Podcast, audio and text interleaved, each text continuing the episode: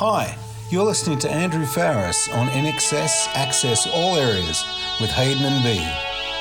Check it out.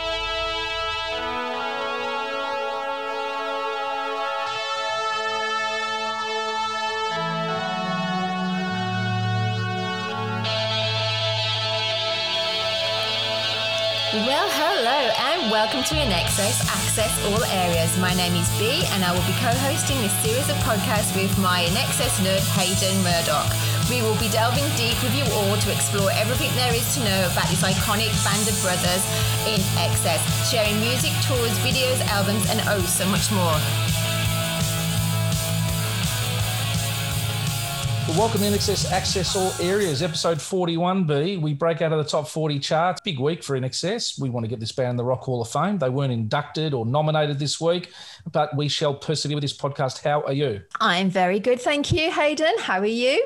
Not bad, not bad. We're one day out of lockdown, part three here. So, uh, feeling liberated that we're able to actually uh, exist as a normal human and mix and mingle and say hello and leave our homes uh, after a, a snap five day lockdown here in Melbourne. Okay. I was very quick to say, yes, I'm okay. I'm actually not very happy because Mark Oh. Zuckerberg has actually um, flicked the button on us on Facebook. Well, I think he's done that with half of the well, the general media. You know, any particular entity in Australia that represents news. He trying to teach us philistines down here a lesson about how much you need me.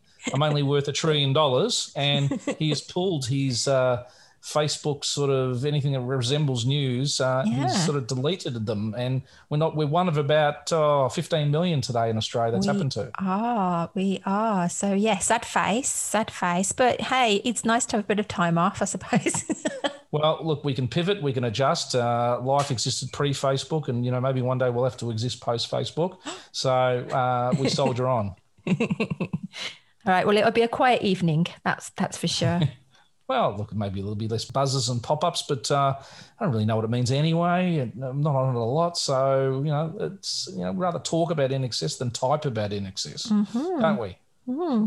Um, yeah, both. Oh, you're not very convincing with that reply.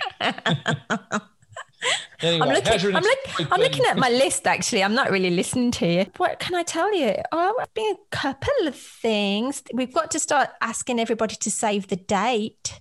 The eighth of May is coming up very quickly. Before we know Right. it, three months away. So What- just what's save. the 8th of May? Just to remind me again. It was our first birthday, Hayden. Oh, okay. Where we going a year? We made it? Sorry, nine months. Got three months. Yeah, we're doing nine months. Nine months and nearly twenty thousand downloads. Oh. So we've only got like uh, my calculations about fourteen point three years to go. Yeah. Yeah, I've got lots of lovely ideas, but because it's COVID, they might change. So just save the date, everybody, for the 8th of May. Just be with us or be mindful of us, and at least anyway. Well, speaking of episodes, last week we did talk about the Love album uh, or the Love album, depending on which way you phrase it. But uh, a little bit of feedback, a little bit of positive feedback, some interesting feedback overall. It was very engaging uh, from our listeners who uh, had their pros and cons about our list of 14. Anything stand out for you, B, through your correspondence with people? They all loved it. Even the one that I thought didn't like it actually Right. did like it, who's been sarcastic. Okay. Is that Dr. Jim? Dr. Jim, yes. I said, phew, I thought I'd upset you.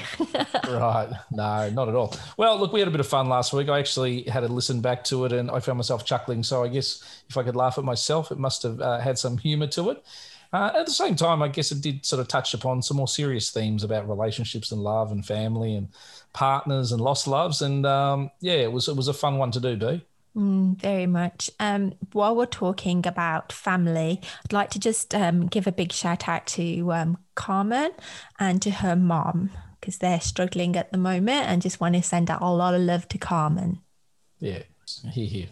In terms of this week, well, it's going to be an interesting week this week. We will probably welcome our patrons before we go ahead of anything, but uh, we uh, have our honorary patron. We always like to welcome at the start of the show, which is Nick Egan. And uh, we have a gentleman who is pressing claims uh, with, I think, about a four episode contribution to make claims for honorary patron uh, knighthood. Uh, yes. We'll elaborate on that a bit later. But um, over to you, B, with uh, the welcome to all of our valued patrons. I'd like to say hello to everybody outside on the highway. Let's all say hello to everybody outside. It's about 10,000 people at least. Hello. Hello, and thank you to Nick Egan, Pedro, Anne Marie, Foxy, Felicia, Sarah Markram, Laurie, Carmen, Sudi, Matt Dean, Joe Robbins, Mandy, Linda, Danielle, Dr. Jim, Amanda H, Leon, Lisa Urban, Lisa Calloway, Lisa Mack, Kathy, Carrie Ann, Vern, Caroline, Tracy, Susan B, Susan P, David, Sandrine, Paul J, Paul B, Joseph, Sarah Kemia, Warren, thank you all. Thank you very, very much. And I'd also like to a special mention to two new people of today. Actually, we've got um, wow. a Melissa Che who actually runs a great page called Calling All Nations, and a lady called Amanda. So, hi, girls. Nice to have you here. And absolutely. They came because I enticed them with what's going on in the super fan page kindly Nick Egan has allowed us to um, for everyone to have a listen to the voice messages that Michael left. Very, very well. Was that was that where sort of uh, Michael loved to put on his Australian accent sometimes? We'll bring yeah. in leave some cheeky messages for Nick. Let's go shopping. Do you remember that one? I haven't listened to any of them yet. you haven't? Oh, no, they're haven't. great. No. Nikki, no. Nikki, Nikki, Nikki. Even Kylie and Helena are on these um, tapes. So, and look, um, look, one thing I'd like to sort of mention, mm-hmm. we, uh, I think they haven't been put on there to be exploitative. I think they really come from love from Nick. Yeah. Just for people to feel just how Nick and Michael's relationship and Michael's sense of humor and, mm. and, and, mm. just a reminder of that. So we we hope people listen in the right context. And, and they are they are for page special patrons. They're yeah. not going out to the wider wider media no. or anyone like that. No, no, no. They're not. They're they're not downloadable. Um, they're just for. They're only there for a short time, and they are for the special, uber in excessive um, lovers of Michael and INXS. So they they're super special, and um, yeah, yeah they're supposed they should be listened to. They're not.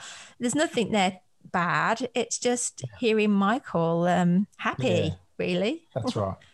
And look, shout out to you, B, for sort of putting a lot of special content in there for the for the patrons. I know they're appreciating it, and it gives them a bit of a point of difference um, and rewards, you know, not only their financial contribution monthly, but also just rewards sort of their commitment and their engagement. Mm, yeah. Um, well, Laurie helps me with a lot of that as well. So we need Absolutely. to recognise Laurie on those. Oh, Laurie oh. cracks me up at the moment. She's oh. she posts some funny things the other day. She like, does. Gee, all my all my students are thirty years younger than me. What happened to my life? You know, I do crack up. Um, even if we're on different sides of the political bandwagon, Laurie.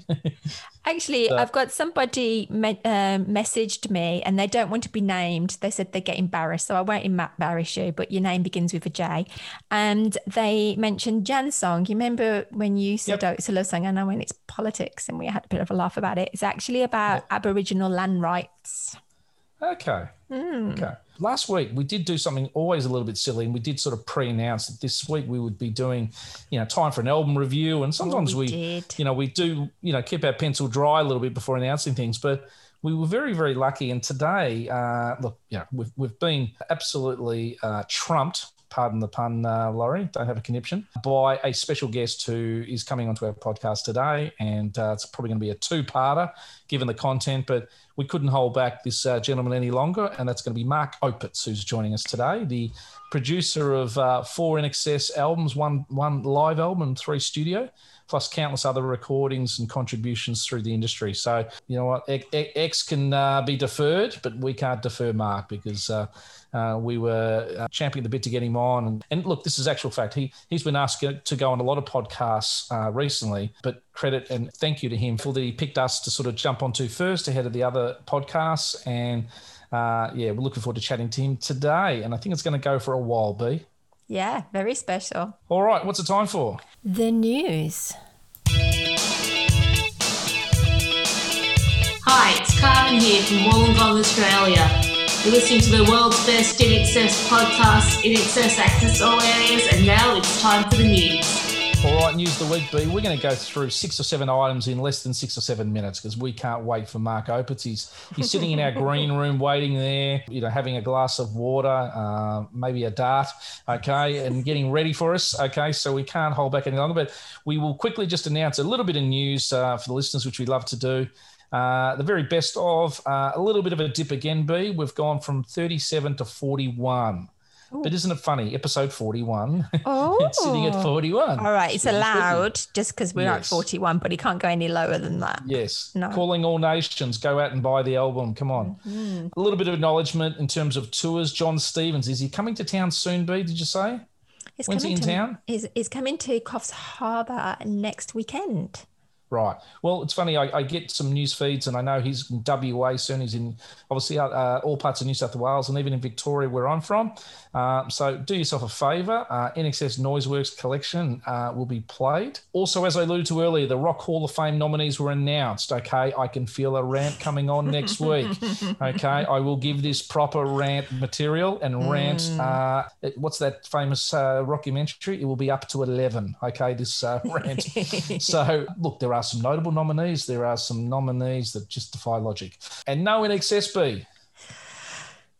But we've, uh, am I allowed to say one of them? Huh? You can We- mention one. What Go goes. I mean, that's a bit of a. Could we not like? Can we not tap on Belinda and say, "Hey"? Oh well, you know, maybe we need friends in the club who can sort of just hmm. ask, you know, their friends to be in the club. I think So- I know someone who knows Belinda. Right. Okay. Oh. I'd like to know Belinda. I know All you do. All right. Moving along.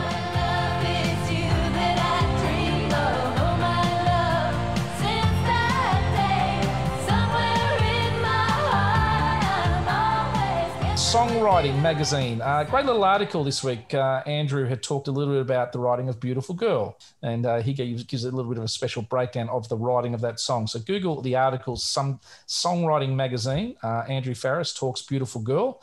Uh, and you will get a cool little sort of uh, you know snackable bit of info about that experience and probably even stuff we talked about with that song last week b Yeah. on our love album Yeah. Um, didn't didn't Andrew play live last Friday as well? Did any did you watch that? I, was away. So, look, maybe I'll, I think uh, don't know. I won't guess. I won't speculate.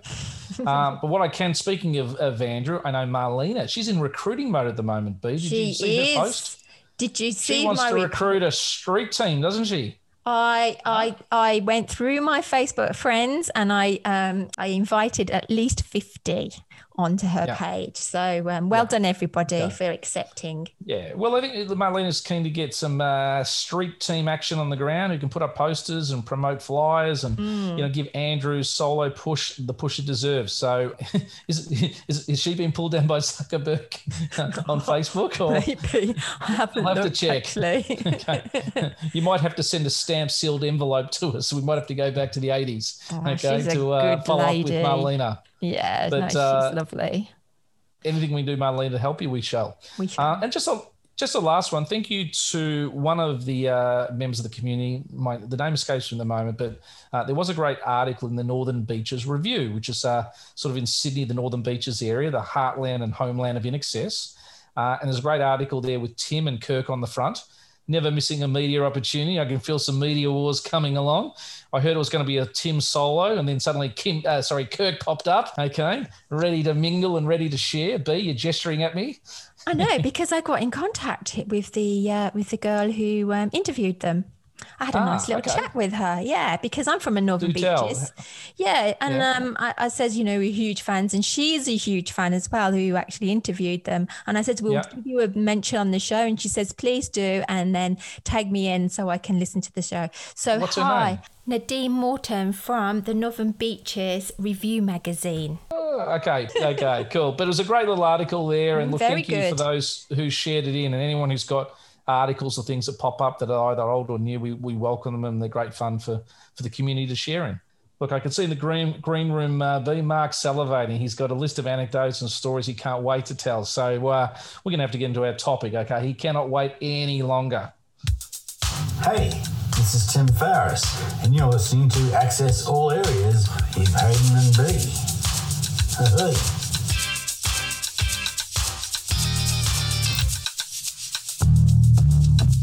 Now it's time for Topic of the Week, sponsored by Tilly and Wilbur, providing unique Australian designed and affordable expressive wear. They make ethical choices one tee at a time by using sustainable quality clothing, supporting fair trade, and using recycled packaging. Use the code in excess POD for 20% off your first purchase at tillyandwilbur.com.au.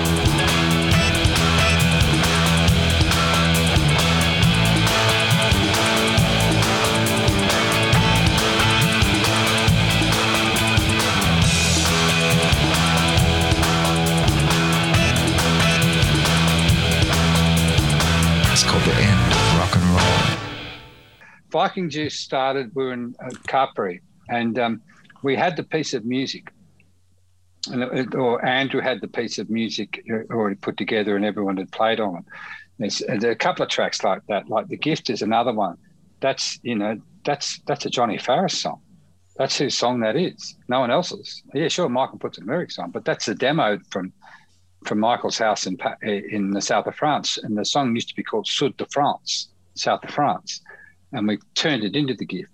But with Viking Juice, we had Viking Juice as a piece of music of Andrew's, and um, and we just had it, and we we played with it a bit. There were no lyrics or anything for it. It was just put it together as as as, as a, a piece of music. And one night we got we decided to go down to one of the local bars, being winter, and we went down to a bar in Capri called Max's Bar, which is no longer there. It's you know a, a restaurant called L'Amore. But um, and and so there's the band and I and Niven Garland sitting down one end of this bar, and at the other end of the bar, at the bar, is the owner who turned out to be my friend uh, Max. Uh, uh, um, Constanza, a player who was uh, uh, the, uh, the daughter of the the main jeweler on on Capri, and uh, I think someone else was there as well. But anyway, we were all sitting down there, and, and we could see them watching us, and you know, thinking, and whether they recognised INXS, I don't know. And uh, and we were having a few drinks, and, and Michael said, "Look, on the count of three, let's rush the bar. you, know, it's like 20 meters away. so, so one, two, three, bang. And we all run up to the bar to these people and just start saying anything in English that they couldn't understand, like my hovercraft is full of eels, you know, you know, all that sort of stuff. And and, and everyone, then everyone started laughing and we all became good friends. And as I said, my Niven ended up going out with uh, Costi for years. And um, uh, and Max, I met up later. As I said, he, he got me into a, a, massive attack gig in Rome, where we hooked up later on and hanging out there because he's one of 3D's friends, and so we had a lot to talk about. But the point is, we got really shit faced at this bar, and we've ended up back in the studio you know, on Capri at two o'clock in the morning, and and and Michael's a bit belligerent because of his accident at this stage and wanting to do things his way and that way, and he's a bit drunk, and, and you can't blame him.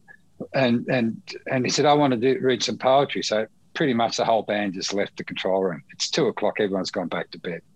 And so it's me, Niven, maybe Johnny Farriss, and um, and Michael. And Michael brings out his notebook and, and starts reading this poem called "The End of Rock and Roll." And I said, we should record this. So I've just grabbed a normal stage mic and shoved it in his hand, like a 57. Put a DAT player, a cassette in the DAT machine, and just got him to record this drunken version, him, him reading this poem, and that's it. And it wasn't until months later that, you know, I had got this piece of music, Viking Juice, thinking, what can we do with it? Remembered about the poem, dug around, found the cassette, transferred the digital audio cassette to the, the digital multi-track, and then arranged the words to in time with the music. Yeah, so was, I, uh, so it was talking. I always used to listen to that song and feel like it was a bit like Roxy Music with that uh, guitar and saxophone meets the Doors with the spoken word thing. It, I know Tim loved his Roxy Music, but it had a feel to that. no, no, well, that's the first time anyone heard it was after I put it together. Yeah. You know, no one gave me permission to do it. I just did it. And mm. um, because I knew I had that, I thought, what a great idea. You know, I can do this. You know, it doesn't matter about the pitch because he's talking. So, and just to have this music behind it and him just sort of talking over it. And, mm. But I had to put it in time. It took ages to sort of edit the timing of it to get it right and just do that. And then put in, you know, re- make a chorus up out of did um, did Chris make you put that twelfth on the album? no, no. Um, uh, it probably again, you know, the running order. I'd submitted the running order for, for that album, which I was very proud of. I said starting with Freedom, mm. uh, and then ending with Killer Pain. And uh, I, I mean, I've got a data of it somewhere. I don't know where. I might have donated it to the Film and Sound Archives, like I did a lot of stuff that I've had. But um, but it, uh, um, uh, it could be a cassette of it around somewhere. But uh, but I wrote this really long fax. In those days, you had to write a fax, not an email. When I was living on Capri, when when Chris sent me through the, his version of the running order, which was obviously, as I said before, caused by what Nirvana and other bands were doing at that time. Mm. And I said, and I went, my fax was like 20 pages as to why the song and then why that song had to be there. Yeah. Why had to, my running order should be. And it was, uh, no, Changed. One of the great one-two punches, I think, in your production is how the one thing goes into to look at you. Yeah. There's sequencing in now. For the nerd like me, I can hear it and sense it and see it. But uh, you know, when we did our review of Shabooh Shoobah, which I think you may have listened to that episode, I episode, did. we talked a bit about it. Um, I know that you look at sort of the songs as a sort of a composite of a whole, and it's an album, and um, just that sequencing side. I think with Welcome was almost like one continuous song. Had that, That's what I was trying to do. I did the same thing back with Cultures or with East album, Yeah. if you if you remember back. yep, yep, and um, with particularly with the but I've always taken pride in getting the running order right, and Yeah. and so to have it taken away from me on Full Moon Dirty Hearts wasn't wasn't good. I was wasn't happy. There was I was a there, there was I think a management desperation at that point because they'd come off, you know, plateauing sales with Welcome, and then they really put um, Full Moon out rather quickly. Now Mm. kn- I know in conversation you mentioned to me that they didn't come to the Welcome sessions with a lot of material. I was just trying to wonder where they got the time to record all of the or do all the writing for Full Moon because it was really quickly sort of recorded. Well, what what happened? Sort of. We got there uh, for a couple of months pre-Christmas, whatever year it was, Yeah. and then um, and put down stuff we had. But they'd been at Michael's house rehearsing in the south of France, as I said. And um, the gift, for example, Johnny had written was called Sud de France. It wasn't called the gift, and uh, and that and that demo is what I actually used on the album. So that's that music was written uh, on a demo. I just transferred it to digital. I don't care about the quality. Yeah. I just you know it was a feel, and that, and I could not recreate that. Obviously, I added a lot of stuff to it. Yeah. You know, uh, uh, you know, obviously the vocal got added to it, and a lot of sound effects and bits and pieces got added in there as well. But but uh, down down down down. That's the original demo. And so in terms of so in terms of writing, you know, bits and pieces had been pre-written, but they just weren't songs. Like Yeah. Viking Juice wasn't a song. Mm. Uh, you know, um, Full Moon Dirty Hearts. Michael wrote that on.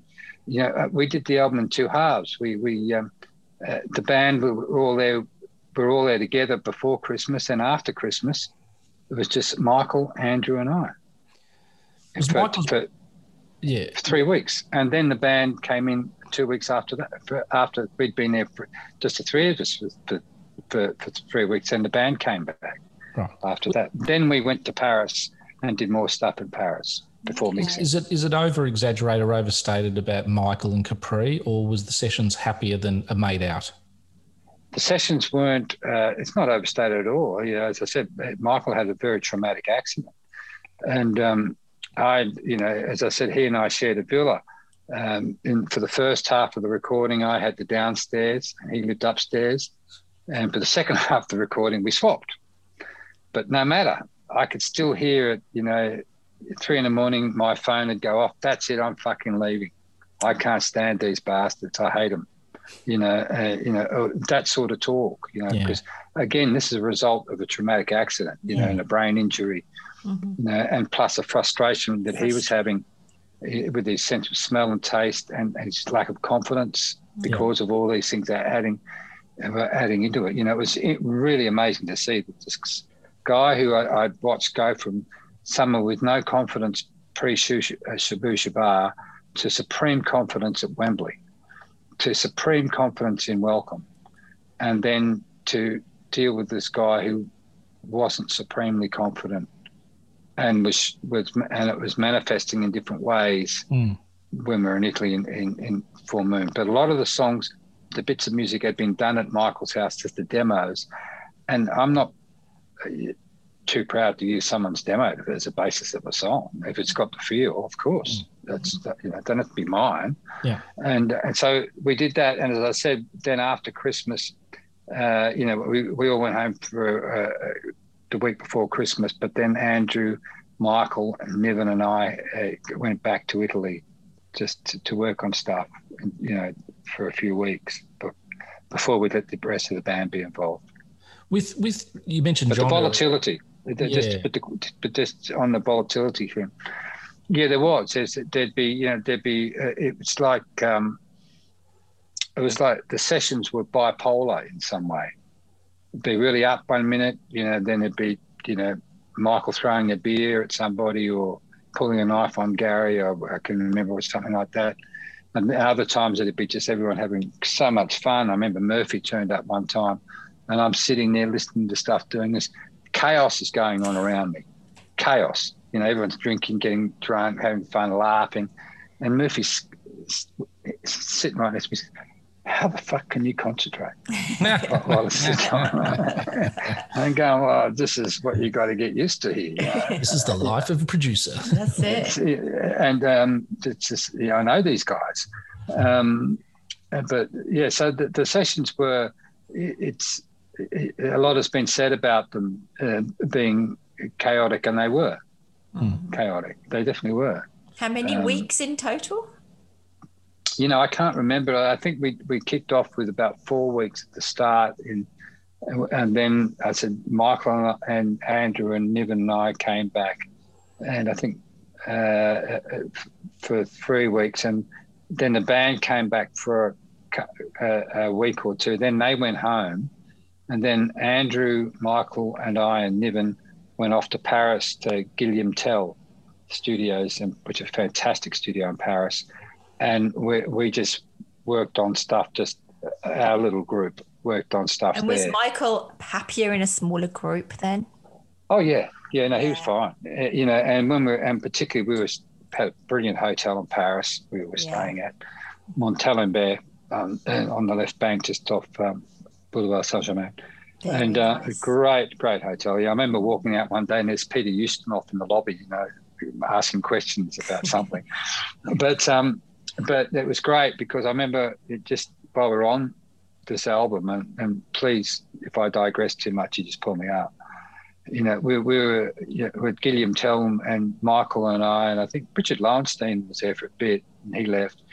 But Michael and Andrew and I, and, and Andrew was working on something, and Michael and I said, oh, we had, yeah, I remember we both had a Niçoise salad in, in the green room, and we decided, well, let's go and have a look at the rest of the studio. And so we got one of the French assistants to show us around. I mean, walked into because we were in a quite a small studio because we were doing just overdubs, vocals, and small things. And he took us down to the main studio, which was an old movie theatre, Oh. and a great stage on it. And and Michael and I go, wow, this is amazing. And and we said, well, what do you do here? I said, oh, we do all the orchestral stuff. The French guy was saying, like we we do all of Ray Charles's uh, orchestral stuff here. Oh, And of, of course, Hutch and I look at each other and go, Ray Charles, yeah. you know, like my favorite singer of all time. And wouldn't it be great if we could get him to sing on this record? and that's how Wouldn't it be great? that's how it and that's- came about. And that's how it came about. And the funny thing was that, that I'm just trying. If, if, you got a running list of Full Moon Dirty Hearts here, um, I should have it, but um, Hayden's Yeah. I'll look probably it got up. it in his head. In my head. Come on, Okay. Hayden. give me some song. Uh, what's what, Okay. the song? You got Days of Rust. I think you got The Gift. You got Make Your Peace. I think you've got Time. Okay, Please, which one got did that. Ray sing on? They, Well, which, please, you got that. yeah, uh, yeah. We I think, wanted he, to I think he rejected Make Your Peace, and then exactly. yeah, because that's immediately what struck us, Michael and myself, was make your peace. Hmm. We want, you know, we just said that's the one Hmm. because we knew that song. We thought, oh, that'd be great, you know, because you can, you can hear him do it in my head. I can hear it, you know. Yeah. And so I was quite surprised when, you know, like by this time I think I was living in in Italy and on Capri and getting a, a phone call from Ray Charles saying, no, no, I want to do the other song you know, and Hmm. plus I want all, I think I, he wanted all the publishing and all this sort of stuff. And I'm saying to him, yeah, but you know, we're, this is me speaking to Ray Charles on the phone. You know, well, how does that happen?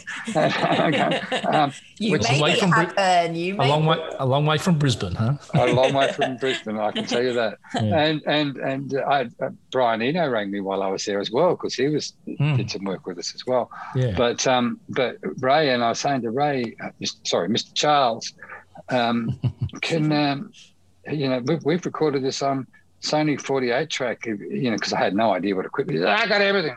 I said, but, but if you got a Sony 48 track, don't, oh, don't care, don't care, don't care. I got everything. Don't you worry. Just turn up. You just come. You just come. You and Mike will just come. You know, and, and, and we'll do do this thing. I got everything. We got everything. We got it. Big bad. You know. okay. okay, okay. And so, so I was quite nervous. You know. So, should I go into the Ray Charles story? Yeah. Yeah. Okay. And so, so you know, now we know we're doing a different song, and uh, and I've turned up with a multi-track and met Michael at Chateau Marmont. He and I stayed there, and Helena turned up there as well. In LA? LA, yeah, Chateau Yeah. Marmont. It's a Yeah, yeah. well, John Belushi died, Yeah, yeah. and uh, uh, and uh, and we were there, and I, you know, Michael was in one of um, the the what do you call them? Not chalets, the, um, the The bungalows out the back. the, the bungalows out the back, and I was in in um, Glenn Ford and whatever his name, where the, the uh, their suite, yeah. uh, no, amazing names, Yeah. but the suite that they that that MGM hired for them to have their girlfriends at and drink Right. late at night at. I had that suite, which amazing view across, you know, and uh, and um, anyway, and uh, so it, it was a couple of days before we had to go into Ray's place, and I remember Michael said, "I've got this book for you to read." It was called Neuromancer. Do you remember that book? Nope. Neuromancer. You ever heard of that book? Sci- science fiction book. I'll write that one down as well. It's a classic. It's an absolute classic. You guys don't know this stuff. This is what Michael could do, and I think Nick explained it to you very well. That he picked up on things before other people would pick up on stuff. Mm. And uh, Neuromancer was something picked up. It's similar at Wembley Stadium. You know, when we everyone kicked everyone out of the dressing room, Rolling Stones, you name it. You know, everybody kicked out of the dressing room, and and we're all sitting there, standing around, and Michael comes up with his headphones and puts his headphones on me and says, "Listen to this."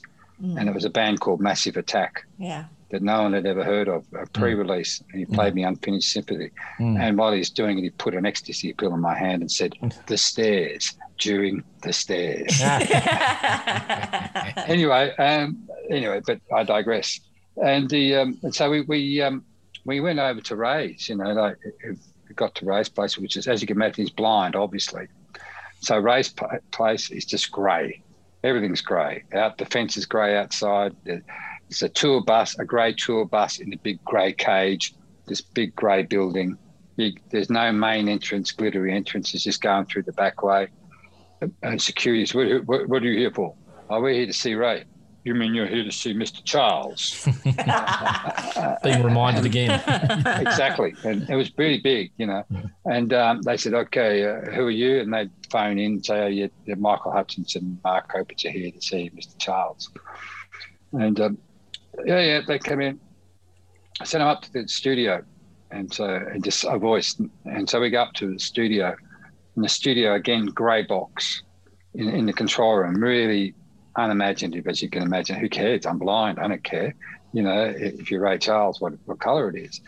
And uh, and so we're in this recording, you know, pretty good recording equipment, pretty old, but pretty good. And there's this engineer, engineer, white guy, uh, sitting there. And I look out the big control room window, and there's Ray Charles. He's got his back to me. He's got his grand piano. He's got his Hammond B3. He's got his Fender Rhodes, all in a line like that. And in front of him is the whole Ray Charles Orchestra. You know, and, and, and they were rehearsing for the a Vegas season. They're going to be doing at Vegas, and they were rehearsing the, the intro, the the what do you the the what do you call? It? I should know this. The uh, the piece of music before the show start. You know, where the band plays, everyone plays. You know, Yeah. the, the introductory piece of music and they were rehearsing it and Ray's yelling out stuff. The Raelettes are there, you know, like everyone, you know, horn sections, you name it. And Michael and I just go, fuck, look at It's this. big. It's amazing. This is, it's, how, how lucky are we, you Yeah. know, watch, just watching this. And, um, and uh, just, you know, slamming it, you know, doing stuff. And then the Mr. T, the engineer, gets on the, uh, on, on the talk back, Mr. Charles, uh, uh, Mark Opitz, Michael Hutchinson here to see you about that song. Oh yeah, I'll be in a minute. Tell me about I'm there a minute. And um, and then you know, then a bit of shuffling, a bit of yelling at the orchestra, a bit of abuse at the orchestra. The you know, uh, don't forget. Anyway, then and so then he comes in the con- and Ray finds his way up the stairs in the control room, appears in this beige pants, white shirt Crisp. with this big brown coffee stain, I wasn't crisp. and and he's holding a beer stein, right? And uh, you know, beer stein is you know like a big Hmm. beer jug, Yeah. and um, it's okay, and because I shit, what's going on here? Yeah. With it, and um, It's 11 and a.m. uh, yeah, yeah, it's 11 a.m. It's And said, and said, and said, let's let's let's listen to the song. And so would- now we can't hear the orchestra at all, obviously, because now we're listening to um, um, "You Got That Need," and um, and uh, and so and Ray's going along, and all of a sudden, he goes, this look of anger comes across his face, in halfway through the song. I'm going, what the fuck? What have we done? And he just turns around, gets on his on on his high horse, basically goes out the studio door, slams it, walks down to where the the Ray Charles Orchestra is all standing, and we turn the talk back on so we can hear what's going on. And Ray's saying, "I told you." We're doing this the 48 bar version, not the 64 bar version. Now that says a lot. So he could hear that shit. But Yeah. the band was rehearsing while he was listening to our stuff. Wow. I couldn't hear the band. The, the, you know, we didn't know what the band was doing, but he just, that's why he got angry because they were doing the long version of the intro and, not, and instead of the, the, the version that he wanted to do. Then he came back up into the, uh, and to the song. And then, and I've got a photo somewhere of us, uh, uh, Ray and Michael, uh, over the control panel singing, and me trying to look busy next to him, you know, like reading lyrics or something. And it, it was really, really, really interesting time. And and and um, and so that, so we, we we had this chat, and then Ray said, "Oh look, I've got to go and do something." And I said, to, then I turned around to the engineer and I said, "What's with the stain on the shirt?" He says, "Oh well, you know, no one's going to tell Ray Charles he's got a stain on the shirt. you know, I was going to tell Mister Charles. You know, Mr. Charles. Uh, He, yeah, he, he, he can't see it anyway, so it You doesn't He must matter. have No, felt exactly. it though. yeah, yeah, but doesn't matter. And I said, well, what's with the beer stein? He said, well, the beer stein is half. It's this big. It's half Bols gin, you know, Bols gin, and half black coffee Oh, Oh, mixed Wow. together. Wow. wow. It's And an, up, an upper Well- and a downer at the same time. Well- Yeah. yeah. all day, all day. Wow. all, all day. It, it, it's like that. And I remember we, and so Michael and I had sent out for subways or something like that. And we're, we're sitting on the step outside the control room. So he and I just haven't eaten and talking. And one of Mr. Charles' assistants comes on. You can't sit there. Can't eat there. You got to eat in the lunchroom. Mr. Charles sees that, you know, there'll be big trouble. Big Mr. trouble. Charles sees that. yeah, yeah, yeah, big trouble. You can't. You, and so you know, it didn't give a shit. It was Michael Hutchence, one of the biggest pop stars in the world. You know No. and uh, and um and so that so so we've sheepishly gone off into the lunchroom and had our subways you know and um, it, it was really bizarre and um and then then then then then ray comes back you know and, and, and no, before that i'm sitting in the control room and ray charles's son is with me in in there it's right just just after lunch michael me and ray charles' son and we're playing the track and he's going is great yeah, yeah, this sounds cool. I like this. Yeah, I really like you guys INXS. In you, you guys great. You know, you did this great stuff. I like this song. I like that song. And he was talking like that. Then all of a sudden, the intercom goes off. Uh, Mr. Charles is on his way down to the studio, and Ray Charles' son goes, "Shit, I've got to get out of here. Oh. Oh. I can't. Uh, Dad won't. Uh, No, I can't, you won't. can't let, let Dad see me here. Wow. And Just Everyone out was of- scared of him. totally Called scared. this. Called the shots.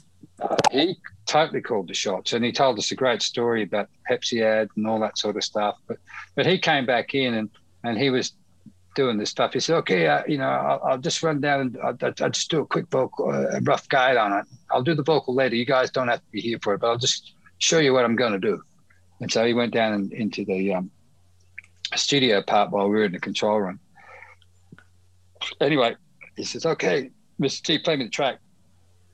And so the, trying to play on a track, you know, it's on multi-track, so it's, it's not just a stereo track. It's they've got to change faders and do all this sort of stuff. And he's got, and then and he said, wait, it uh, said, why, why is it different on one side of my ear than the other side of the ear? What are you doing? And uh, so I said, oh, sorry, Mr. Charles, I'm trying to fix it. This is his engineer talk. You know, I, I and, and Ray just says, throws his headphones off, walks upstairs, comes back and stands behind the control room. Blind guy reaches over and fiddles with a few knobs, walks down, goes down, says, "Yep, that's perfect." what a genius! How does he? it? this, Whoa!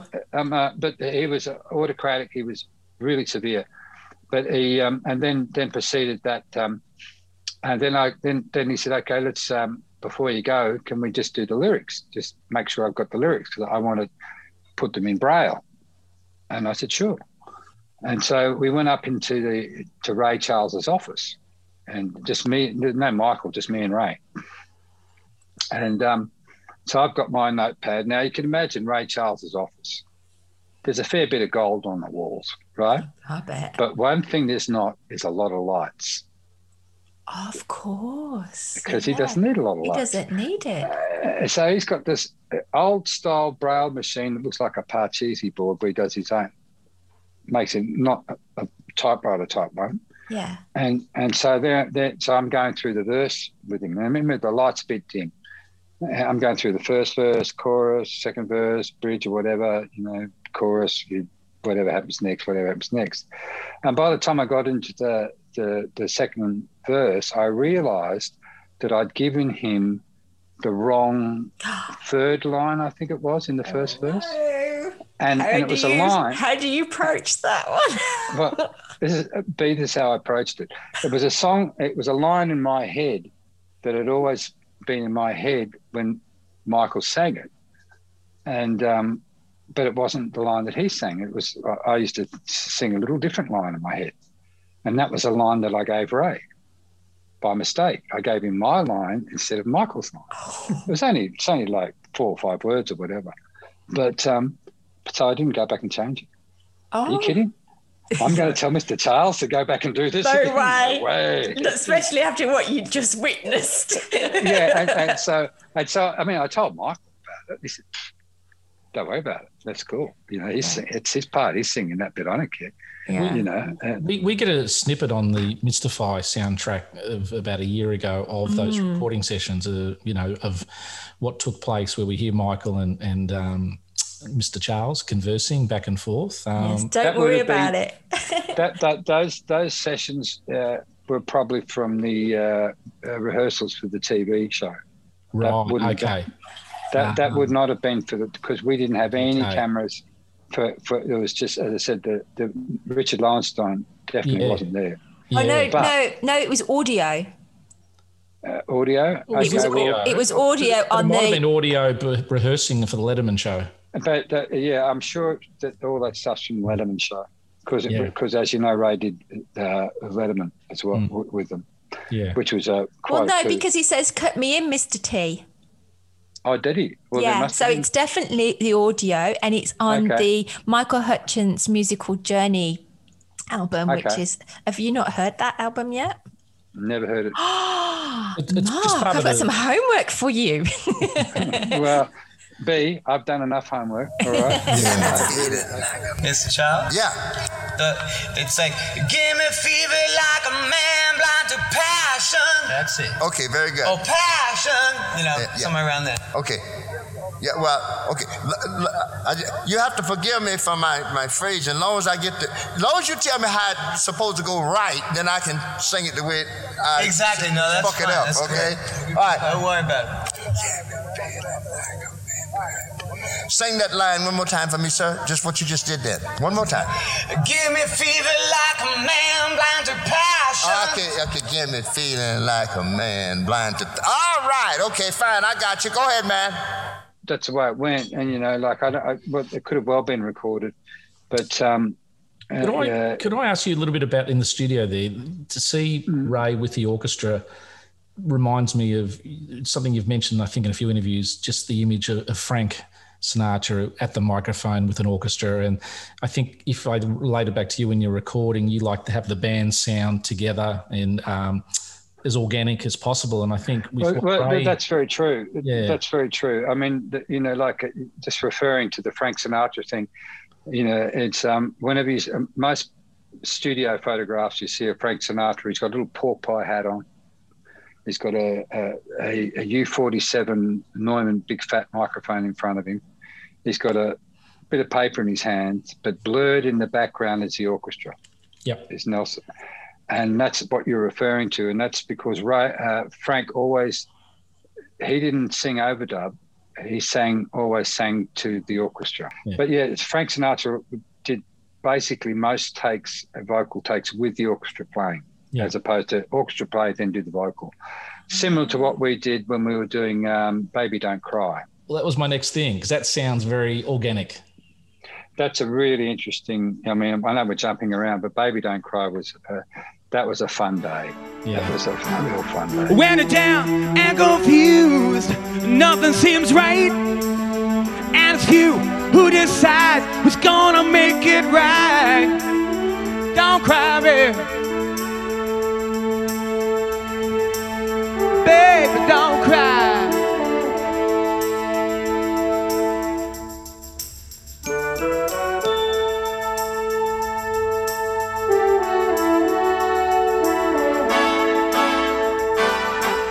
Well, life ain't no joke, but it's good when you smile. Do you know where you are? Still everything, but you won't get far.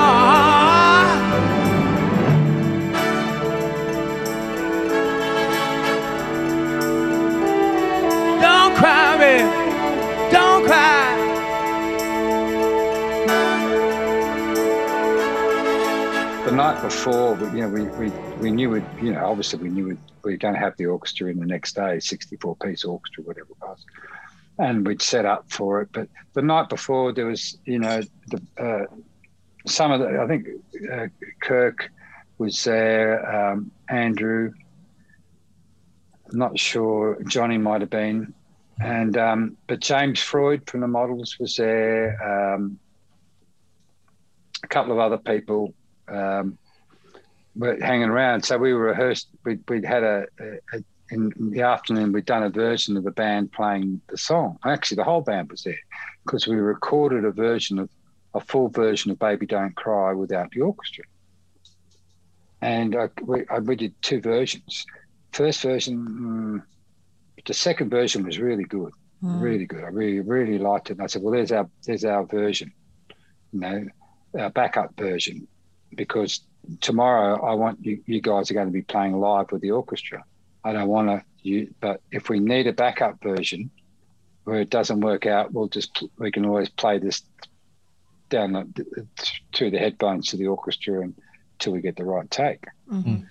And um, and so we, you know, we did that, and it was great. As I said, Freudy and was involved. He was doing backing vocals and bunch of people, uh, T Bone Burnett, um, Wendy Matthews, people like that, who, who happened to be in the complex at Rhinoceros at the time, and that was great. And T Bone then I- Burnett. yeah, he was doing a Wendy Matthews album. Really? Because I mean, Yeah. he absolutely kicked on in the late nineties, two thousands, did he? With his production, he, he's Oh yeah, yeah. Well, he's, already, he was already famous then, you know. yeah. But I'm talking stratospheric, like Grammys and everything that seemed to oh come yeah, his way. yeah, You know? exactly right. Yeah. but the um uh, anyway the um but you know about uh, you know I was driving home to Bowral each night, which I don't know if you know where that is. Yeah. hundred clicks out of out of uh, Sydney, and uh, so everyone had left, and, and and Michael had left as well, gone off partying somewhere, which is unusual for him to leave that early. but um, it's say one o'clock, and I've and I'm sitting there with Niven just before I'm going. I'm listening to the um, to the tape, you know, our, our reserve take, you know, and I said, Niven, erase it. Oh. Hmm. What do you mean erase it? I said, get rid of it, destroy it. I don't want it. He says, yeah, then we don't have a backup. I said, exactly. We don't have a backup. Get rid of it. So I don't want. I don't want. And then when the band came in the next day, I, I said, "Oh, by the way, that second version, both versions we had last night, I've erased them." You've what? Yeah, I've erased them because I want to put the pressure on you. This is about us fucking doing what we do best. and you know, and the thing about INXS, it's like a giant flywheel. At the start of any tour, it's a bit sloppy, but by the as the tour goes on, this flywheel gains momentum, and momentum and becomes Wembley. Mm. Is what the result. Mm. And you know, and I said, and this is why I want to do it because we're we're we're going. I'm taking a risk. Doesn't work. You can shoot me but I want this to be live. I don't want us to have in the back of our heads, oh, we can always go back to that one. And so, and so, consequently, we're set up. Of Johnny's set up in the uh, reception area with the drum kit. I've got uh, in different rooms the guitar amps and the airlock. I've got the bass amp. Like, and the Rhinoceros control room so big, I could have the whole band in there with me even had my son, who was, I don't know, would have been five, set up with his own little MIDI keyboard. Didn't matter what note he pressed, it was going to work with it because we had, you know, key to the song. And um, I said, yeah, yeah, you, you know, oh. kill yourself, do whatever, you know. And um, so he, he, was five, as I said. And then the whole band is in the control room with me. Michael singing, the guys playing guitar, the amps, as I said, we're outside. And so, and we've got the orchestra in there. Okay, um, let's go. And so, okay, are you ready? Is everyone ready? You know, sure. You know, speak to the conductor. I go out, have a chat. You know, we've already gone through with Mick Kenny all the arrangements, all the fly dirt arrangements. You know, how the notes, the the the, the, the musical structure, etc., on paper, and um, and we start playing and it's just not working. And it's just not working. You know, like, okay, well, let's do another take. Just not working. I'm going, well, I've erased that extra, t- you know, my backup, you know, I'm going to look like an idiot. And so I did, them did a third take, you know, still wasn't working. So I thought, and our orchestras are expensive. So you, have got to, so I said, all right, uh, what I'm going to do is I'm going to call a tea break now. And um, and uh, everyone we had a really big green room at Rhinoceros where everyone could mingle. And I said, I've got cake and tea, coffee, whatever anyone wants. And I said to the band, mingle with the, everyone. Just go out there and mingle with the orchestra. Just pick anybody and just have a start chatting to them.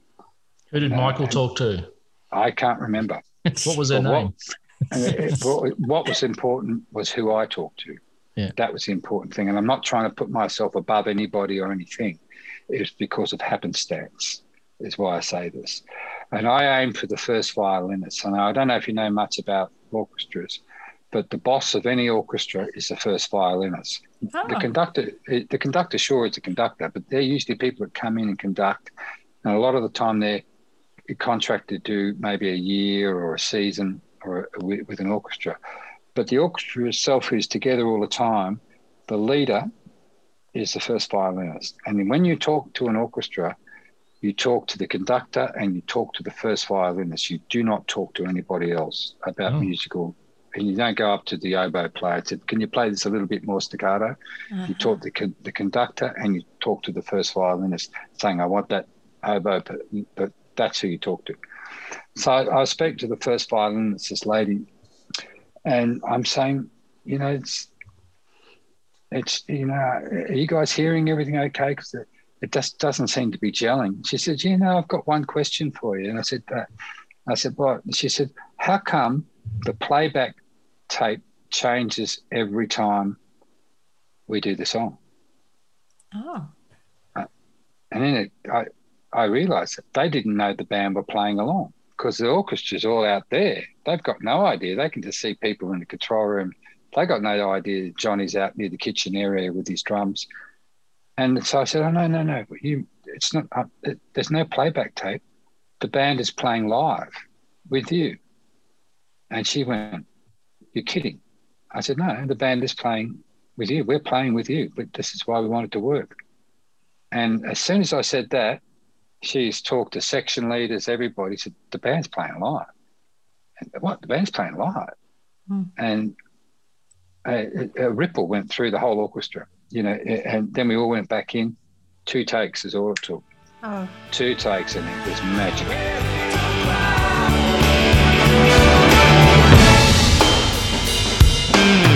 Sometimes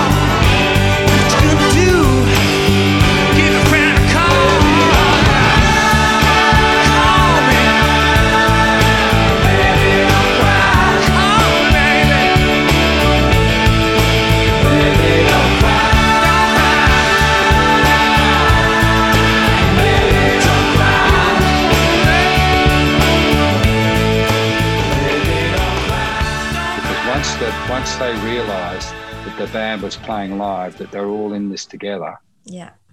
it was just that second, that two takes later, in the can, done, beautifully done, and then obviously we go back and do backing vocals, and Michael does his rap. Which I nearly forgot to put in there, but I remember digging it out at the last minute and putting that in at the end. And um, uh, uh, and yeah, but that was a real big lesson, you know, right there. That's the Frank Sinatra recording together Yeah. thing. Yeah. But the thing is, you got to tell the orchestra. you got Yeah. to tell them. It's funny what it's funny that you don't know in life what you don't know, and they just didn't know. Yeah. Yeah, well, they because they were all separated out there. Yeah. They were the orchestra. They were doing Yeah. their job. They were reading their bits of flypaper. In Men and Women, it came back. It bit us on the bum a little bit um, because when we did that, after we we, we got uh, Baby Don't Cry in the can, and then we did Men and Women, and then there was one. What is going on? Why is that? What's that strange sound that's out of tune in there? And of course, everyone's just reading their chart they're just playing what's written in front of them and and following conductor as far as tempo. Yeah. So they whatever they're playing is sacrosanct. They don't know if it's a mistake. So hmm. we had to actually stop each section, get each section to play their part. No, that sounds fine. Okay. Uh, second violins. Can you play the part? No one else. Second violins part. Okay. Violas and cello. Can you play the part? No, it's not happening there. Okay, woodwinds. Can you play the part? Bingo, there it is. And now we've got to go into the woodwinds and find out which woodwind it is because they don't know which one it is. They're just playing their part. And so we had to just eliminate everyone down to the one instrument. And finally, as I mentioned oboe before, it was the oboe player. On his chart, there was a, a sharp, one of the notes had been written by mistake as a sharp. Ah. Wow. And, and so You had to- dismantled it all and found the Yeah. oboe player had been written. And- and- again, but again, it's just that's that's orchestras for you. You know, they're they're a machine. They've been designed over hundreds and hundreds of years to be placed the way they're placed. They've been designed to be to all come the sound to come together at the central point where the conductor is. That's why I always put the microphone over the conductor, you know, or the stereo microphones. And the and the um, you know, they're all just doing their bit. They're not soloists. It's not like a band. Yeah, let me just add this little lick in here, or a bass player, put it boom, or a drum fill.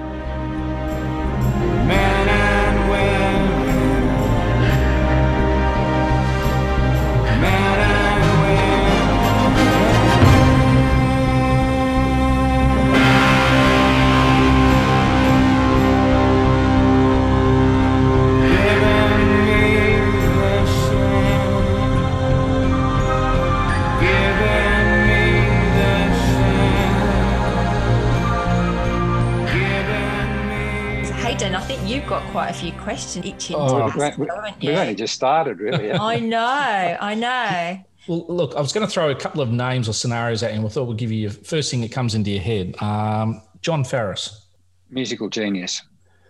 elaborate. Jon Farriss um, is the best drummer I have ever, ever worked with, period. Uh, again, he's one of my dearest friends. He and I have been through a lot of personal shit together.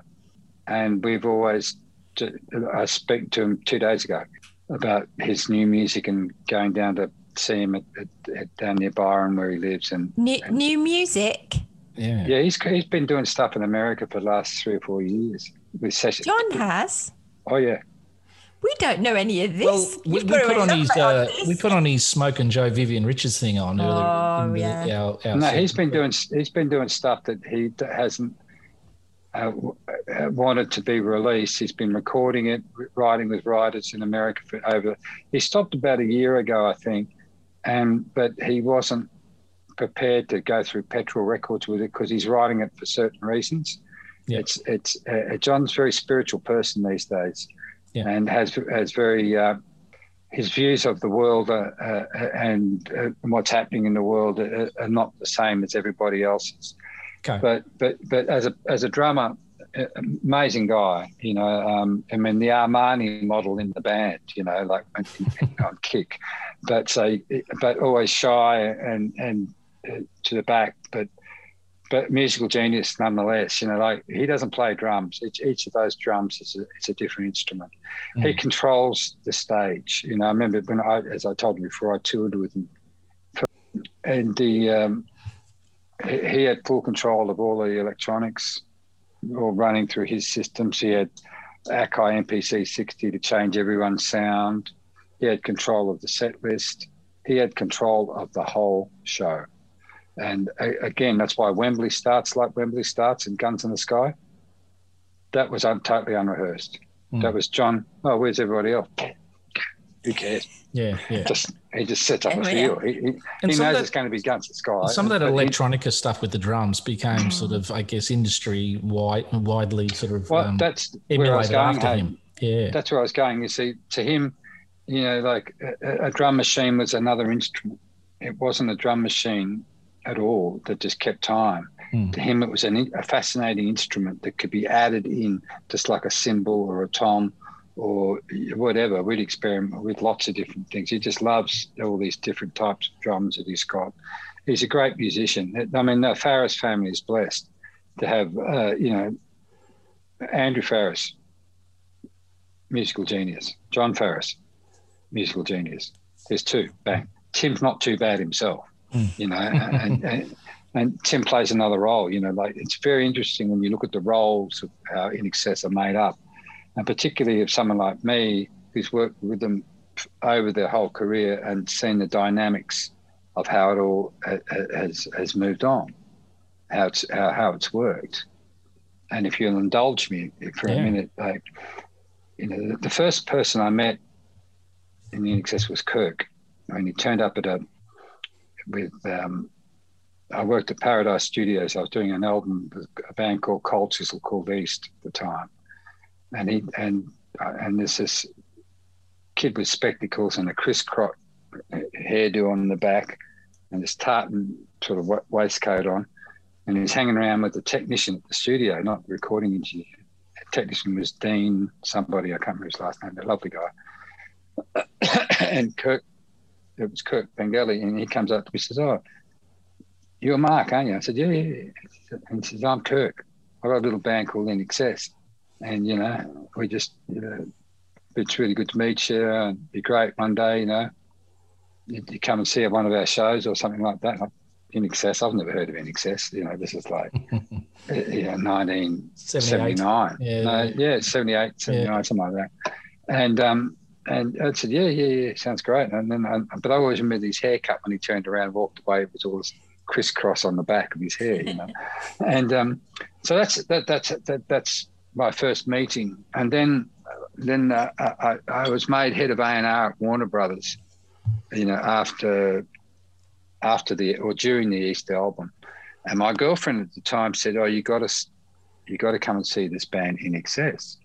I said, "That's funny because I met one of the guys, you know." She says, "You got to see, you got to see this band. You're the head of A and R. You got to see this band." And, and I said, it's, "Why haven't you know? That's the only you're the only person that ever mentioned it to me."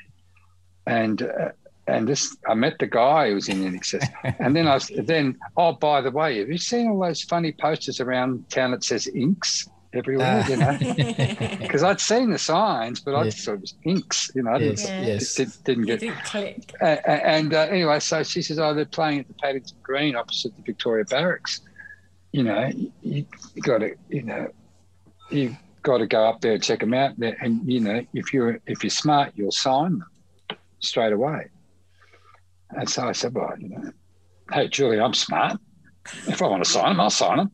And um, you know, I'm the head of A and R, and so so uh, I've gone up to um, gone up to the Greenwood Tree. What was it called? What did I just call it before? The At Victorian Barracks there. Uh, the, yeah, across the, about the pub. Uh, it used to be the Greenwood Tree, so Paddington Green. yeah, called. yeah, yeah. A- And um, so I gone upstairs and on stage, and as I get upstairs, there's my old mate Chris Murphy. And when I say old mate, he was the first person I played face to face to the album Yes. outside the Alberts family because he was their booker.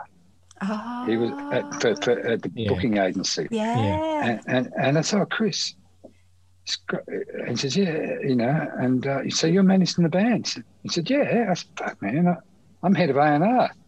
Let's do a deal. Let's sign. And I hadn't heard anything. I all I could see in the background was this skinny kid on stage just doing Mick Jagger moves and people jumping around playing this "ee-oh, ee-oh, ee-oh" music, you know, like it was all jerky music, you know.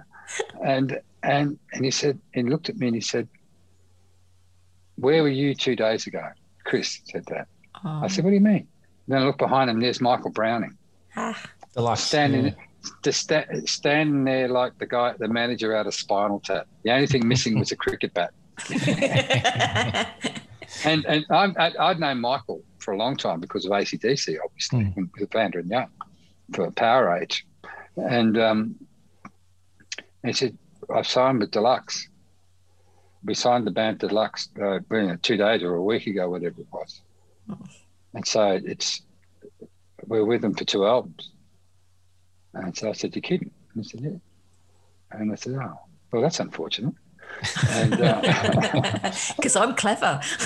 no, no, no, I but just said not was- quick. yeah, no, no, I didn't say Well- it wasn't that. That wasn't the point. no, the I was point was- Sorry. The, the, the point was it was unfortunate, uh, Yeah. you know, because it's because I knew what Chris was like. I'd already sort of worked with him, you know, post the uh, he got involved after the Angels album, not before. And then Chris and I, for, you know, years later, worked together on the models or whatever, a few other projects along the way. Some made it, some didn't, and um, so we, you know, we had a healthy respect for each other at that point. I better let you go. She said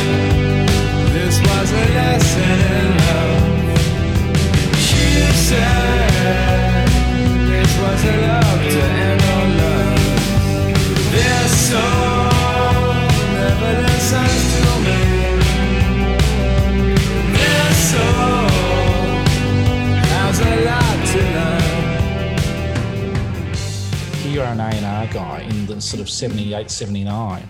And as soon as their hmm. two album deluxe deal is up, you're suddenly producing Shabooh Shoobah, working with Chris, and then doing one song that led to two, Well, three, uh, and then the album. Well, that, that well that that happened.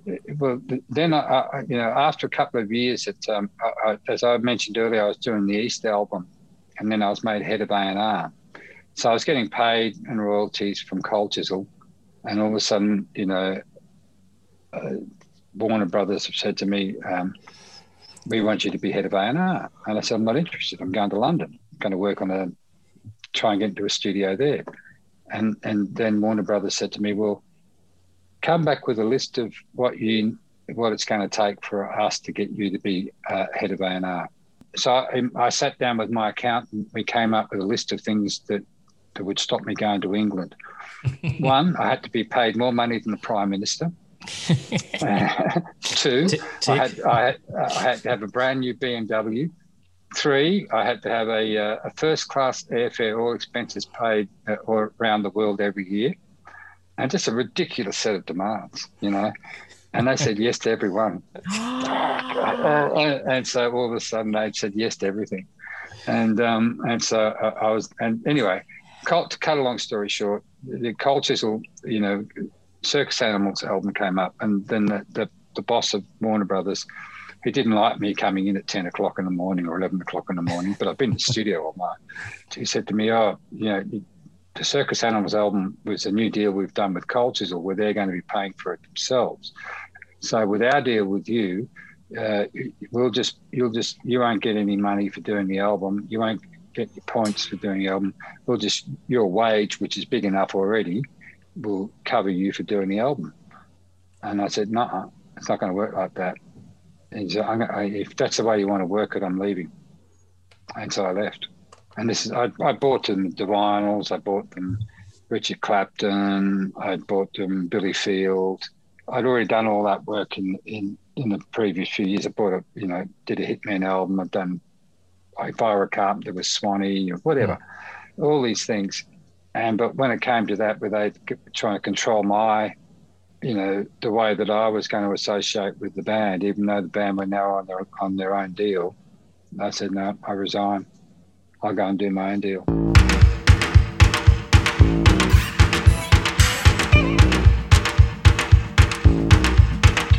So it was at that point I'd, I'd done Circus Animal. Then Chris got rang me up one day and said, "I've got three songs. I want to send you from INXS. We're out of we're out of our deal. We've signed Gibson Kemp. We've gone who took over from me. We've gone to Warner Brothers and signed with Warner Brothers to the guy who's replaced you. And but I've got you know we've got control, not them. And I've got three songs, and I want you to pick the one that you want to produce." So he sent me over a song called Black and White, Johnson's Aeroplane, and The One Thing. With the three he sent me. So I've got my tape recorder and at home and I'm listening, you know, black and white, fantastic. Why would you change a thing? It's good as it is. Johnson's Aeroplane, what potential? What potential, but not a hit. The one thing. It's got hit written all over it, but what are all these stupid bits of music doing after every chorus? Mm. They, which was a they it was old INXS mixed with yeah like the one thing is you hear, but then all of a sudden had a little ew, bah. It's just it just those early recordings were busy, weren't they? Yeah, they You had know? this, this, these little busy sections would turn up, which was Yeah. like disrupt the feel. The sort of in- infantile flourishes that they were Oh yeah, but the, the, like musical things that just were like odd little madness specials type Yes. things, you know. Yeah, yeah, yeah. And so I just grabbed a song and I just cut every one of those pieces out, put it back together again, went over and had a meeting with them. I said, This is the one. I want to do the one thing. Black and white's great, Johnson Airplane great, we'll get round to those. But the one thing, and then uh, then I then I and the way I want to do it is build the song. And you mentioned this last week or a couple of weeks ago when I was listening to something about arrangements, hey, about Michael. You were talking about Michael building a song up. At oh, his vocal escalation and things. yeah. And and that's exactly what I said to Michael. I said each chorus, and you go back and listen to it, you'll hear it. I want each chorus to get stronger and stronger and stronger. And so we we build up each, you know, because we ain't got a lot to play with. Yeah. And and so we sat and we did this one song, and um, and Timmy, I always remember, you know, I'd using the whole band except I had hadn't used Tim at this point, and Tim would be sitting up with his guitars all set up. I'm ready to go in anytime you want me. It sounds great, mate. It sounds great. I love what you're doing with this. It's sounding fantastic. I'm ready. I'm ready to play. Oh, uh, yeah, um, I haven't got anything for you yet, Tim, to play. You know, the lead guitar player because there's no solos, you know, in, in, in this stuff. And, and and eventually, obviously, you know, I got him to go down, down, down, down, you know, you know, uh, to, uh, to get to reinforce Andrew and Kirk who are already playing that. And uh, but but that was a measure of the band that they were the fact that Tim wasn't involved didn't matter. He was just encouraging me all the time, saying, "It's sounding great, it's sounding great. Love what you're doing. This is great." I wasn't ever saying, "Well, what about me?" Yes. None of that. Not one bit of it. And No. it's just a, this is a thing that gets missed with INXS. You know, and as I was alluding to before, everyone has a role to play in that band. Everyone. We, you know. we, we, do our deep dives when we talked about each each particular person, what they sort of bring to the band. And, you know, Tim and Kirk did a lot of media. And I think, you know, for Tim, he really essentially was the big brother who was the, elder statesman. He was the the person to introduce the, the Michael and Kirk and Gary to the family. He was Well, seemingly leading I, the band. Can I, can I elaborate on that? Yeah. You know, you got to remember that when they were at high school, Tim and Kirk were the two friends, right? And more importantly, they were the oldest. Hmm. Yeah. Now, when you you're a year older than someone at high school, you're It's a huge. lot older. It's huge, Or yeah. two years older, it's huge. Tim and Kirk had cars and girlfriends. The rest of the band didn't. Yeah. Okay. Michael just was Michael the poet. Uh, Oh, you're the singer. Well, what are you going to do? You can, you can be the singer. Andrew, always doing something. You know, I'm I'm the player.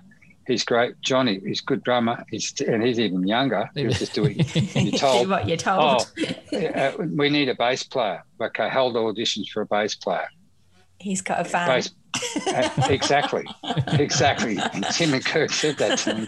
And I said, and so why did Gary get hired? Because he was the only one that turned up to the, the band. fan. Yeah, You're How in. lucky! How lucky is Gary? Gill? look, he's You're Gary. in. You're in. Uh, Yeah, and so I, Yeah. and the role that they all played is incredible. You know, like obviously Michael's a front man, and and you know, and sometimes even the band forgets it. that's his job hmm. to take the glitter, to hmm. take the paparazzi, to take the the fandom. That's his actual job as a front man. Hmm. Andrew's job is is is is to write, come up with these hooks and these songs. And the real pity about Michael dying, more just let alone that the, we've lost an amazing soul, It's just no one to stop say to Andrew, "That's enough. Stop there. That's it. Right. Don't go any further." And Michael So would do that- that. I, exactly. Yeah. And and uh, Tim, the spokesman for the band. Many times I watch a press conference, Michael shy in a press conference. Why did you drop Kylie? Tim intercepts a question like it's Yeah. a football. he did. Grabs yeah. it, grabs a question, turns it around into something else, makes everyone laugh. Everyone's forgotten about the Michael question, Mm-hmm. takes it on. Mm. Gary on stage, the data bank, you know, t- because Tim used to be very busy on stage, skateboard, you know, being a foil for Michael, doing different things on stage, dancing around, being a foil, the only one that was really there for Michael, you know, as a, as a foil. Kirk sort of was in a way, but more Tim had more personality on the stage, you know. yeah, he- uh, but- but so so so as I said, Gary the database. Notice he stands on Tim's side of the stage. Uh, Tim would turn around and go, look at Gary, and Gary to say E. You know, in other words, what key does this? Tim didn't even have to say what key do I start the song in. Gary, bang, knew, knew the it. question, knew it, and that's Ah. what Gary did really well. He was able to patch up everyone. Anyone forgets Ah, anything, so bang, he was bang, bang, bang, bang. Yeah, and so he was a bank. Then you've got Andrew, the the, the the musical genius, shut alone in his tower. yeah.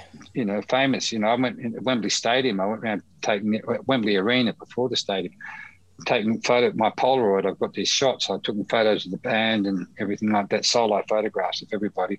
Where the fuck's Andrew? And I find him sitting in a toilet, smoking a cigarette, reading a book. You know, hiding. And, and, I, and you've alluded to that before. Same thing happened at Wembley Stadium when we couldn't finance it. Don't worry, I know where he is Yeah. and, Yeah. and all that. Um, Let me throw a couple other names at you, uh, and, and maybe related to Min Excess things. Uh, Molly Meldrum. Um, uh, one of Australia's, uh, you know, an icon of, of, uh, Music. of the of the industry, without doubt. I mean, the fact that he got um, uh, the Wembley concert all wrong was unfortunate, um, but um, that's because he relied on information that he shouldn't have relied on. Did, did he saw- confuse it with another band or something like that, like Roxus? no, no, it, or- uh, Roxus was his band. I was doing a, the album Roxus yeah, uh, for the, Night Street or something. Is that right? Night yeah, Street. yeah, that's it. Yeah, yeah, yeah. yeah. Where, where are you now and all that sort Yeah. of stuff. I think And, stand, um, stand, stand back or whatever the song was a great song. Uh, yeah, yeah. but. I, you know, I can't really remember a lot of them. yeah, yeah. But um, um, uh, but the um, but but Ju- uh, Juno had, had seen me experimenting with you know Rio's drums, Paris's guitars, Tokyo's vocals because everything was time linked, Hmm. so you could you could you know do all that. But in the end, after we recorded all these shows around the world, you know, like, then we get to Wembley and go, well, fuck, how can you not use Wembley? You know, Yes. even though we, it, so pretty much when the the, uh, the what came out, it was accused of being doctored in the studio. Not one bit of it was doctored in the studio. Everything was real. Wembley was real. All the other, uh, uh, with the, the first incarnation of Live Baby Live, it was real.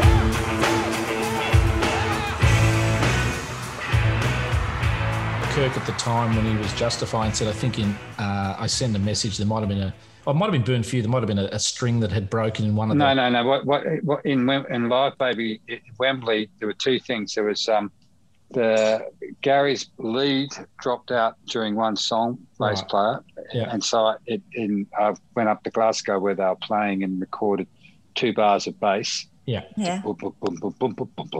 That's it. And at the start of Never Tear Us Apart sax solo, there was heavy distortion on the first note. Yeah, you know, the very first note of the sax Mm. solo. Yeah. And so I yeah. got I got Kirk, just give me that first note again because I can't get distortion. Yeah. Yeah. Just eh, that's it. And and I did those at you know pre-show in Glasgow. One of the And that- one of the discussion points in one of our earlier podcasts, I think I said that back when Live Baby Live was July 13th, 1991, and it was released and came out, I mean, there was no internet. Um, INXS were coming from a country where if you brag too much, you know, you were cut down. Um, they, they, they, I think that concert and everything about it was recognized more like 10, 15 years later for how great it was. In hindsight, they should have just released the live at Wembley gig instead of doing Live Baby Live. Now, that's not a criticism of you. No, no, no, no, That- no, no, no. You're right. to me, right. and that's being and more of a hallmark of that day and that achievement. hundred percent, one hundred percent. And uh, and and that's in fact we, we were too far down the track with production and Yeah. everything to to pull it. And and that's what we would have done because that came, you know, that was two months after the tour had finished. You know, this was this this was the band, as I said, had got this big flywheel momentum thing going. Even though they hadn't been touring, you know, hadn't played for a month or something before Wembley, they were just killing. They were, they, They, were, they, were, they the next day went and released, sorry, went to the recording studio Yeah, they did. to do Shining Star. And then by October, November, the live album was out. So we didn't have a long time, did you? No. No, no, we did Shining Star, exactly. But all, everything was, you know, it, the the machine was too much. Yeah. Of course. Now Wembley's, I told you before, best mm. show I'd ever seen. Yeah. You know, best. It's still the Wembley, the original Wembley video. I mixed in two days, and I know Giles Martin's done a mix of it, which I don't like, and that's not me being catty. You know, because he's done a Sony mix of it recently. But my original uh, mix of that, which I did at Air Studios at his father's studio, I just with just me. All I had was Michael's solo uh, camera. It's all I had to work with. Invented the crowd sound and did all that reverberation stuff like that. I just it's one of my favorite mixes of all time. When you say invent Great the crowd job. sound, uh, Mm. can you elaborate what that means? yeah, well, because you're in a stadium, there's reflections, Right. and so you want the reflections to be even. Right. So, uh, uh, whereas in Wembley, it, they'll just be uh, semi. It's like it's not a circle; it's an oval, so they'll just be swimming. Yeah. So what you do is I put a on the on the faster songs I put a 200 millisecond pre delay on a short reverb, and on the slower songs a 400 millisecond pre delay on a short reverb, and depending on what what the, the song was, I bring that onto the crowd and onto the band. So that would sound like that was the sound that was bouncing off the walls. Was Yeah. the sound I was inventing to bounce off the walls. So there's almost as much work goes into the crowd sound as the songs. Oh, there was, and and then and, and about the well, I mixed it because I had two giant reels. I mixed it like two giant songs, Yeah. and um, and that's why it took uh, two or three days to do totally.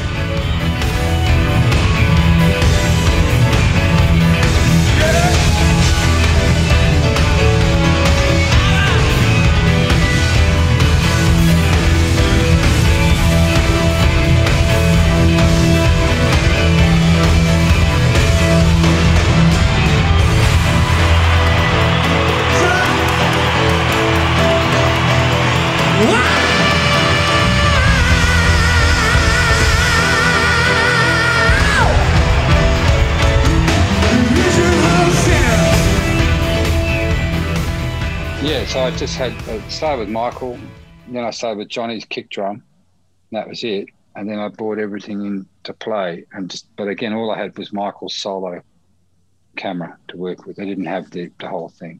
and, And I'll you- never forget yeah. that if I can just elaborate, when we when um, David Mallet put uh, the first two tracks together. Now none of us had seen the show. Johnny, Andrew, and me, and Michael put the cassette in, watched New Sensation, and just went. Our jaws just Still dropped. do. Killed it. Yeah.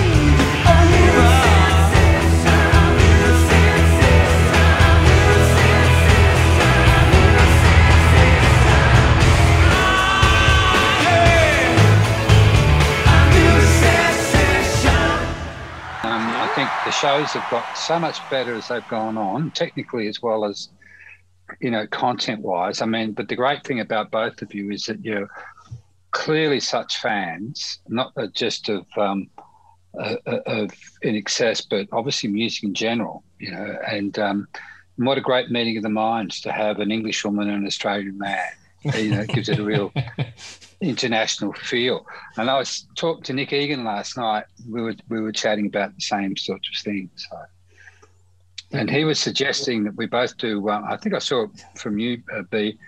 Uh, or he was saying X. I, I said to him, "No, no, live, baby, live, man. You did the cover. I did the. Did, I did. I did Wembley. Yeah. You did the cover. So that's probably if we we work on uh, Yeah. something together. Yeah, yeah, yeah. That would be the the Wembley thing. I think it'd be because we were both there, obviously, and both had our impressions of what went on backstage, on stage, you know, post stage, pre stage, you name it, you know, and the whole. Without the a doubt, Hayden will work his magic and make a little show so that we can have both of you on. Definitely. No waving and no cigarette lighters, please. This is Felicia Marie from Carbondale. This is Foxy from San Francisco. This is Anne Marie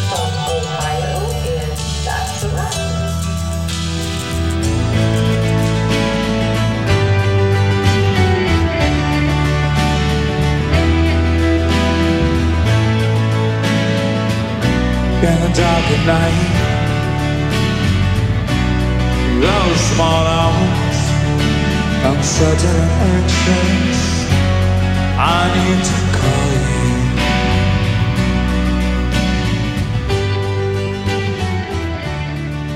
you. We made it to the end of episode 41. As I like to sort of uh, tell at the end of episode, every episode, it feels like we're at war and somehow we've made it to the other end of the line. Um, bit of work goes into these episodes, doesn't it, B? Just a little, just a little. Yeah. A little bit from me and a lot from you.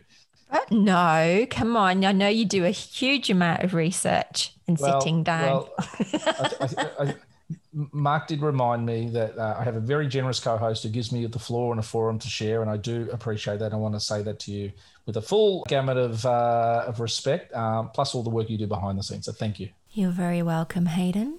Teamwork. All right, but uh, we normally go to this little part where we like to acknowledge some of the fan engagers who have really sort of stimulated uh, conversation activity pre the Zuckerberg shutdown.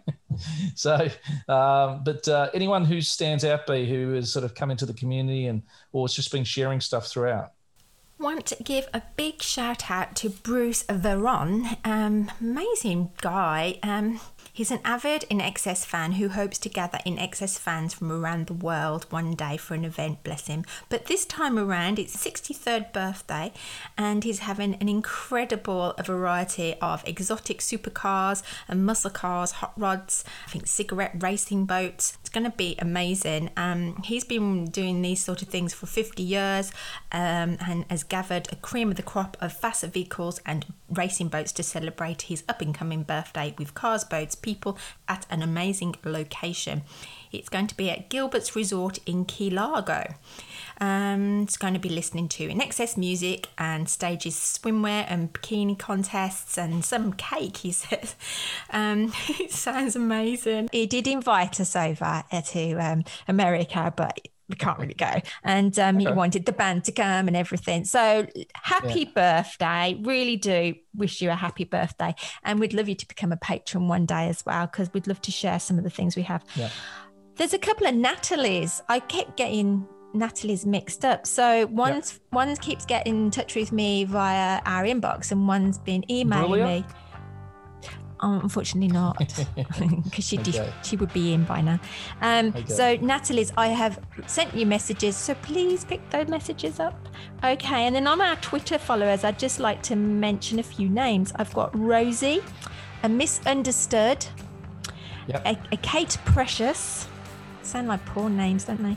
Um, A um, Yeah. Malcolm, Carlos, Ant, Evans, Tammy, and Diane.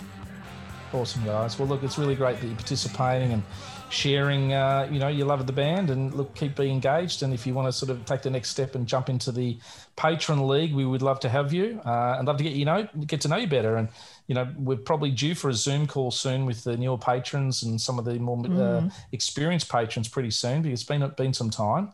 Um, but yeah, as I said, we, we love uh, sharing and hearing and, and knowing that you exist. And uh, thank you for your for your contributions.